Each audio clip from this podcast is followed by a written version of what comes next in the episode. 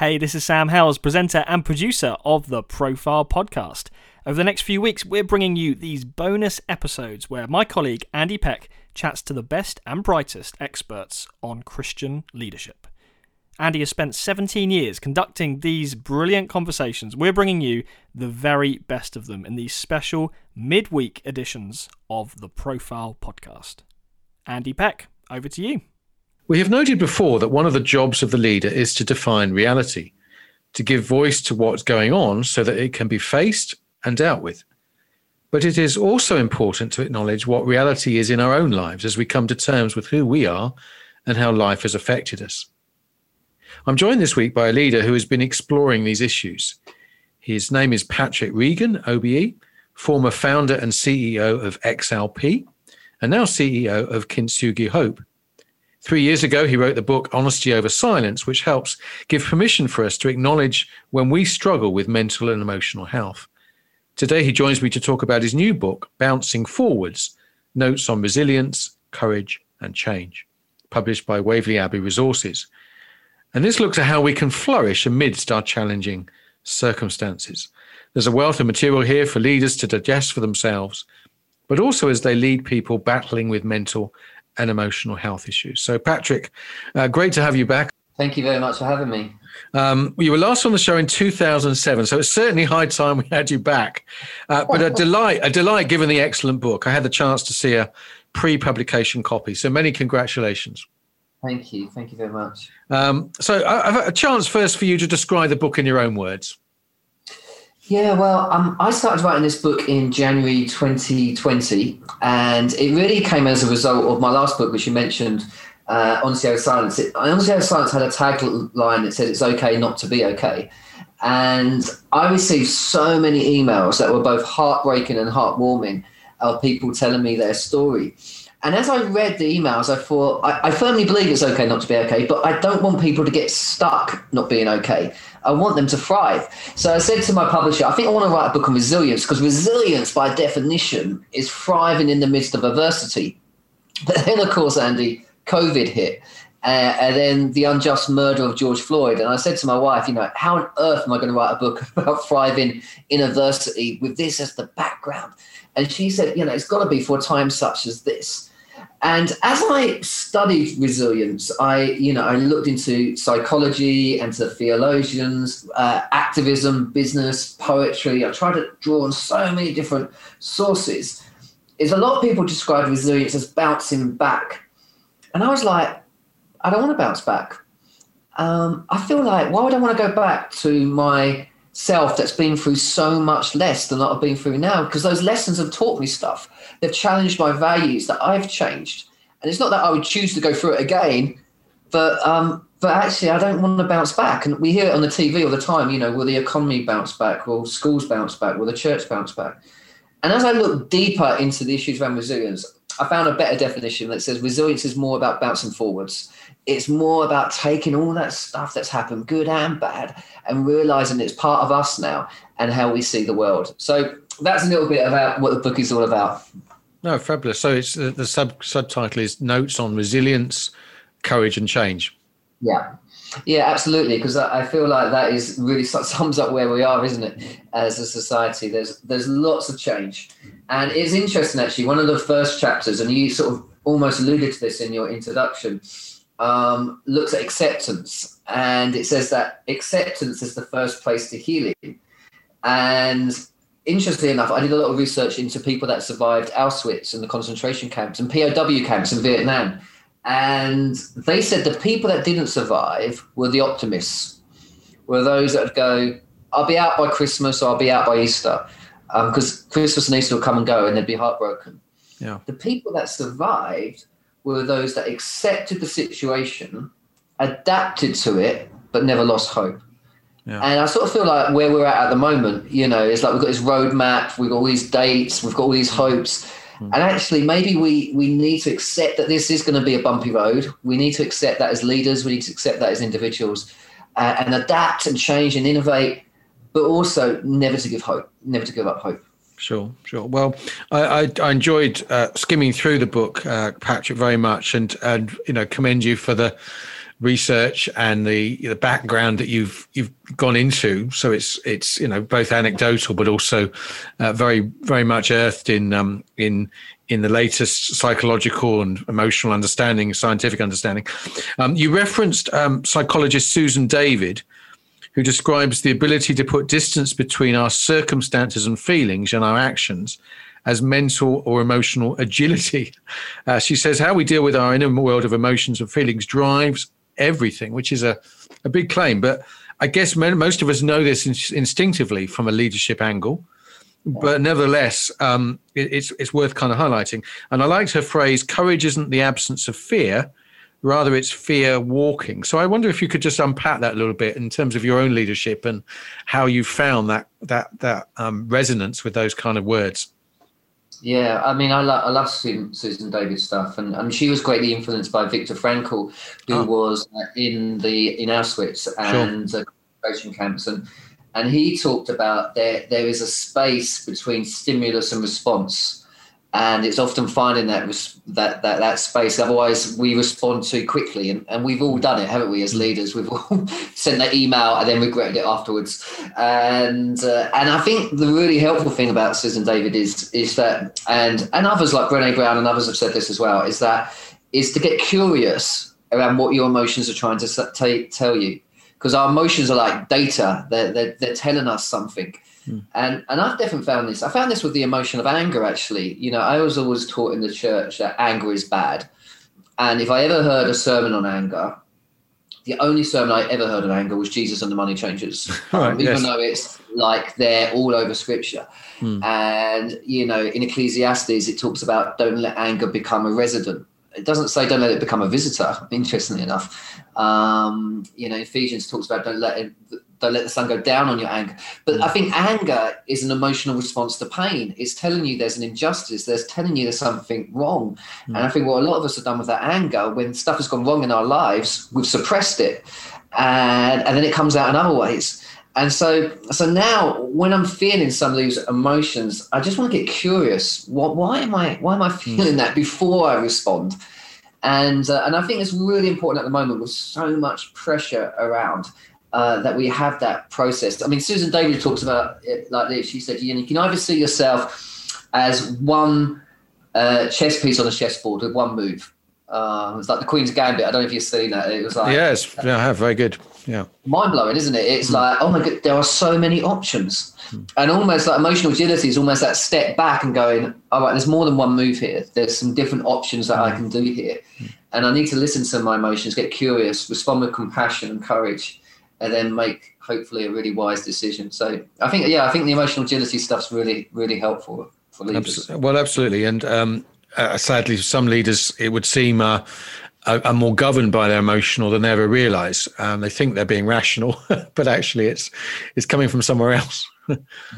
um, um, we, we need to touch on, on grief, Patrick, because you, you very helpfully write about that in the book. And of course, we're in a, at a time in in our nation's history where where grief is is very much part of the the life story of of sadly so many at this at this time. Um, you, you, talk about the, the, the classic book on death and dying, and the five classics, the sort of classic five stages of grief, but they didn't quite work for you. So talk talk me through how that that was. Yeah, I guess when um when looking at that and thinking about the grief that I've experienced in my own life, I sort of felt like I got into one stage and then felt like I flipped back to another one. Yeah. Instead of finding there's an easy route to go through, you know, to get to acceptance, I was like, I was in anger, and then I was in bargaining, and then I was accepting, and then, and I was like, I, I don't think this works. And really interestingly, Tanya Marlow, a theologian, um, she really helped me out in this. And she said, um, uh, Elizabeth Kubler Ross, who wrote the um, Five Stages of Grief, actually was writing that for people who were dying it wasn't written for those that were being left behind.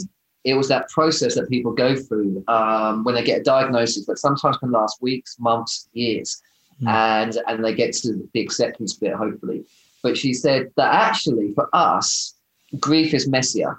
And uh, an, an analogy I use in the book, which I found so helpful, is if you imagine a box and there's a ball, and the ball's grief, and basically there's a pain button in the box and the ball bounces around the box and it hits the pain button. And particularly, it's taken up most of the box after a bereavement or after a loss, a big loss, a loss of a job, a loss of a relationship. And over time, grief doesn't disappear, but it can get smaller. But it still hits the pain button, but doesn't hit it quite as regularly. Fascinating, actually. My yeah. wife, um, a couple of days ago, said to me, um, she was really sad. And I was like, What's wrong? And she said, I really miss my grandma. And I was like, she died 20 years ago. Wow. And she goes, well, no, I'm just having a moment. And it was almost like the balls got smaller, but it hit the pain button that day. And she was gonna, it was almost like she was back there, you know. Hmm. And so I feel like to understand that that's going on is really helpful for people. I think that's why even during COVID, I've heard so many people go, oh, I had a really good day yesterday, but today I just feel strange. You know, I just feeling, and then, you know, yeah. trying to work out why you're doing that. The other thing I think is really helpful in trying to understand grief, and Tanya was brilliant at this as well. She said, if you can see grief with a capital G and a lowercase g, capital G stands for major bereavement. It affects every area of our lives. Lowercase g is for different losses. So, for instance, during the pandemic, you know, uh, my daughter had her 18th. We had to cancel all of that, all her celebrations. As you can imagine, that went down well. Um, we had to cancel our holiday. Uh, we had to cancel our wedding anniversary celebrations. These are all little losses, and they're not capital G, but they still affect us. Mm. And I think what Tanya was saying is, even if it's a capital G or a lowercase g, the process of grieving is the same. Now, the challenge we have is we go, I can't grieve my lowercase g because I'm going to compare my pain with your pain, and your pain is so much worse than my pain. So my sister is an ITU nurse. My sister is on the front line every single day.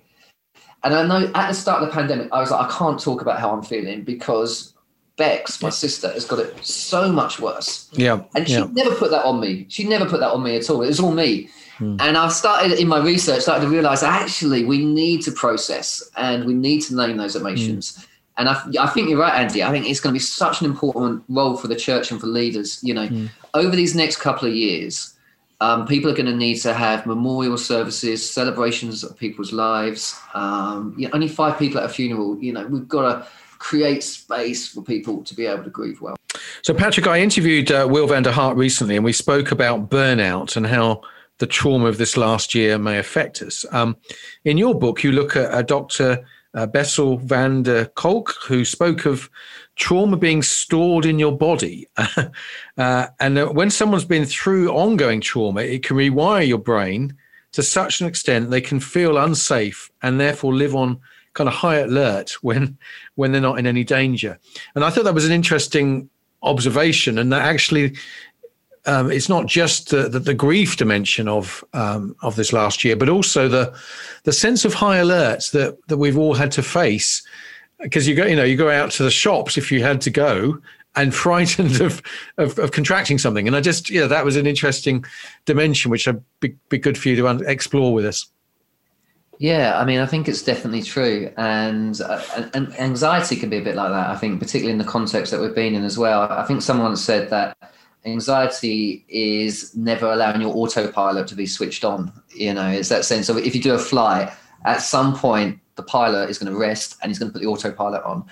And, and, and, and anxiety is almost like you're on high alert the whole time. It's like a, a fire alarm that's going off all the time. And of course, fire alarms are really helpful because they tell you things are wrong in the house. If it's going off all the time, it's really hard for you and hard for everyone else um, because you can't live like that. Mm. And I found the research in trauma absolutely fascinating. It, the fact that it is stored in your body and not your head. And I've experienced this myself. Um, I've been through some very big, hefty operations. Yeah, your um, knees was it? Your extraordinary leg yeah. operation. My word.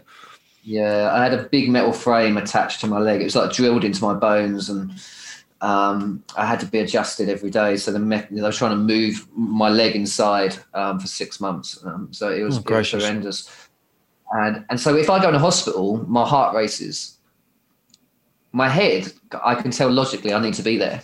You know, blood tests, X-ray, whatever it is and and so I think trauma is stored in your body, and I think how we process trauma is really important. I think the other thing that came out of the book was this um, the research into ACEs, adverse childhood experiences, yeah, and that that that really does affect the way you're you know you live your life. It can affect your health, your diet. um, your life chances. And so I feel like how we process this at this time is so so important and and you know and i think that's where professional psychologists can come in mm.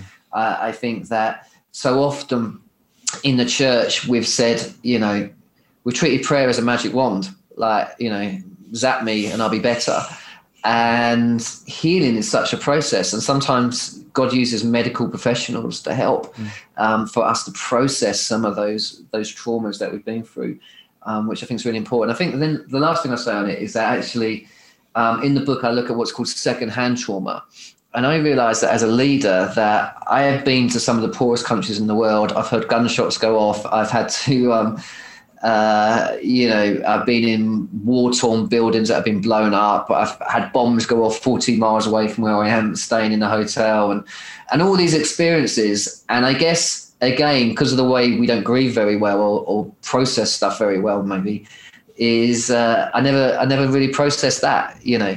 And I think sometimes as leaders, we're surrounded by people's pain. We don't want to be a sponge. We don't want to be the rescuer because Jesus is the rescuer.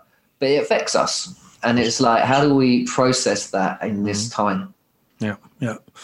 Well, um, one of the things the book does very well is is the next theme, um, Patrick, and that is the theme of, of trials making us. And uh, we we haven't talked uh, about the the name of your charity, Kintsugi Hope, and um, so some listeners maybe have wondered about that as they've been hearing me talk about it. But Kintsugi, as a word, kind of connects to trials, doesn't it? So perhaps you could tell the story of how you named the charity and, yeah. and, and go on to talk about the importance of it. Yeah, thanks, Andy. I mean, Kintsugi is a Japanese word. It means golden joinery. And so if we get a pot, we tend to mend it with super glue. And the whole idea of super glue is you hide the cracks, you pretend it's not broken. Whereas in Japan is they put a gold powder in the glue. So instead of hiding the cracks, they make a feature of the cracks. So arguably the object becomes more beautiful and more unique for being broken. And uh, there isn't a pot like it on planet Earth. And I know that when I went through a time of real brokenness with my physical and mental and emotional health, um, it was the image that really got me through, and that God does pour in the gold, that mm. that things aren't wasted, and that He uses our experiences to to um, hopefully bring good to other people. And so, three years ago now, we started a charity that really wanted to look at how do we create safe places uh, for people that are struggling. And we wanted to tackle two big issues social isolation and mental health. And we did that by creating a 12 week program for churches to do with emotional mental well-being, written in learning styles, similar, I guess, to Alcoholics Anonymous, but around well-being. But we didn't just want it to be for people inside a church. We thought, wouldn't it be amazing if we could this could be offered out to people in their communities? I always describe it as a little bit like Weight Watchers for well-being. You know, it's like get some friends, get some tools. It's not about being mental health experts. Um, we've got experts that can do that, but it is about providing love, community, and support and mm. self management tools. And uh, it's just been amazing, Andy. You know, um, before lockdown, we were working with 40 churches running these groups across the UK. I think we're now at 231 with over 800 leaders. Um, and the groups are running in, on Zoom a lot but they're also running in homeless shelters um, for mums who've lost kids to foster care, in schools, in prisons, in youth groups, in sports clubs, in businesses. And it's really been a, such a helpful thing for people in this time to um, to be able to get that support. So sure. yeah. And there's a connection, obviously, with your former charity XLP, which we also haven't um, outlined exactly what that was. Uh, um, came out of the gun uh, sorry, knife problems that uh, you'd, you'd experienced as a youth worker in uh, in London. Yeah, absolutely. And you know, we saw something develop there in the grassroots where we were responding to some of those some of those really complex needs um, that we saw on our doorstep. Actually. Yeah, yeah. Um, so we, have looked particularly at the, the, the emotional health and, along the way at, at mental health, um, uh, Patrick. But uh, I, I, again, you quote the research that says we have anything between 12 and 60,000 thoughts a day, but roughly 80% of these are negative. And um, you will know the, the, the value of quotes the positive mindset that that leaders are, are, told they need to have. Um, but um, you know, you've had some. You talked about your the severe physical challenges you've had over the over the years, and and and developing that mindset. What would you what, do, what would you want to say to leaders listening about the importance of that, and and also perhaps the importance of not not following some of the kind of modern self help type approaches to that. Yeah, I, I think you know as a leader we've all been there, haven't we? When um, basically you've been speaking and then the Christian wants to the Christian wants to come and tell you something in love which is normally cue for I want to destroy you. and um, and then when you go home that night, uh, if it's an evening service, um, are you thinking about all the wonderful things that people said, um, all the encouragement, or was it that one Christian, or that one negative social media comment? And and then what you do is you end up agreeing with it, and you know there's nothing wrong with constructive criticism, but you end up agreeing with it, and, and it takes you into that dark place. Mm. And I think that the biggest critic we have is ourselves. And, and I think sometimes it's about recognizing the inner critic mm. and going, that inner critic is just so unkind. Mm. And, you know, we don't mind having constructive criticism, but when it lacks kindness, like my inner critic, there's, there's, there's nothing off limits. you know, mm. There's nothing, nowhere we wouldn't go. I just wouldn't ever talk to my worst enemy the way that sometimes we talk to ourselves. Mm, And I think that that is true for leaders. And, and I think sometimes it's about asking ourselves, what are those alternative voices, you know, and, and, and trying to meditate on that and uh, what God says over us. And, uh, you know, how about you're doing the best you can in a really difficult situation? How about it's okay not to be okay all the time? Everyone has a bad day. Not everyone is going to like you. I'm sorry about that. you know, everyone's allowed to have an off day. Struggling doesn't mean you're a failure. It means you're a human being. And actually, that's not saying that we're perfect. That's just saying it's a kinder way of talking to ourselves. And I think that's really important for leaders to grapple with that. It's almost like an internal thing that we need to not just accept. It goes back to your comments about emotional agility, that gap, um, that we need that in that sense of our thinking as well. Hmm. And, and, so being kind to yourself is something you've had to to learn and develop. It would seem from the book yeah. you talk towards the end of that of that importance. Um, any particular things you've done that you, you didn't used to do that are now uh, part of your uh, approach? Yeah, I mean, I felt like um, uh, I've had to learn so much in this area, and um, it's an ongoing process for me, definitely. But one of the things I found really helpful in the book was um, the analogy of a resilience river. So if you imagine a river, at the bottom of the river, there's all these rocks and stones, and um, and uh, and if my level of resilience is low, then I am going to crash into the rocks. And I guess those rocks could be disappointments because life happens, church politics, I don't know, um, complex family situations, relationships. And we know that when we feel depleted, we're more likely to crash. And so I've really been through an exercise, and I try and unpack it in the book is what are those things that increase my level of resilience, and what are those things that decrease it? And what I've discovered through doing this and talking about it is most people can work out what decreases their level of resilience.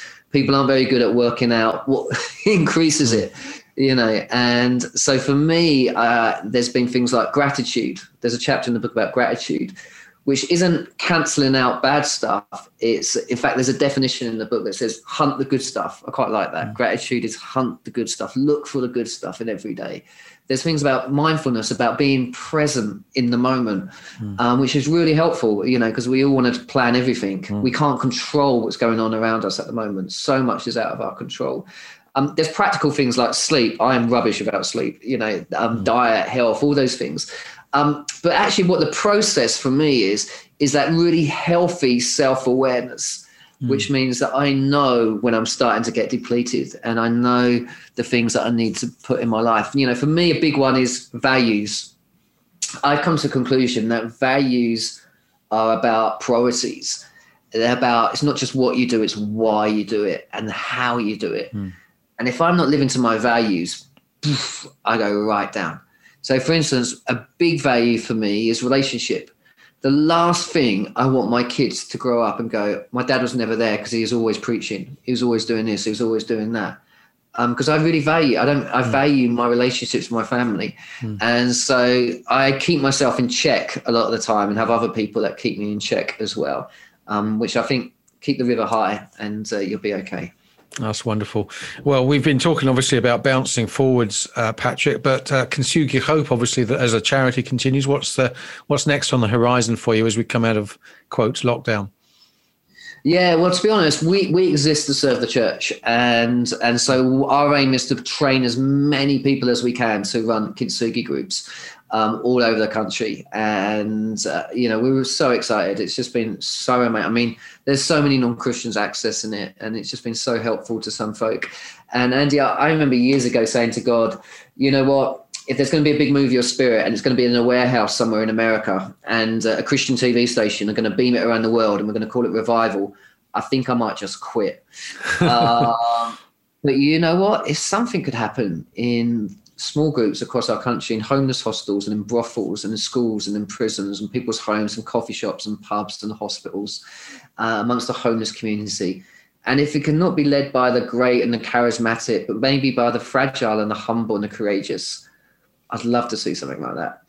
And so I, our job, I think, is just to try and fan into flame that passion that people have to serve um, people around the areas of emotional mental health. So, so we're going to keep on keeping on. Um, we've got a youth version to help young people, student version that's come out recently as well, because there are so many completed suicides in universities. So, um, yeah, so for times such as this, I think it could be key.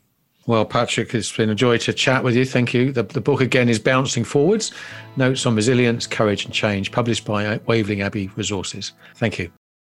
There are many things I appreciated about the interview, but the importance of saying kind things to yourself and being kind to yourself resonated very much. I will be reflecting on what comes into my mind and whether the 80% is negative, as has been suggested by the research. It was A.W. Tozer who said that what comes into our minds when we think about God is the most important thing about us. So let's be thinking well of Him and ourselves as those who bear His image. Have a great week. Thank you, Andy, for bringing us that great interview this week on the Profile podcast. This show is brought to you by the UK's leading Christian magazine, Premier Christianity. If you enjoyed this episode, you are sure to love the magazine, which features news, analysis, opinion on all that God is doing in the UK church and beyond. Check out brand new articles published every day on the biggest issues facing the church and the world at premierchristianity.com. We'll be back on Friday with another in depth conversation with a leading Christian right here on the Profile Podcast. Join us then.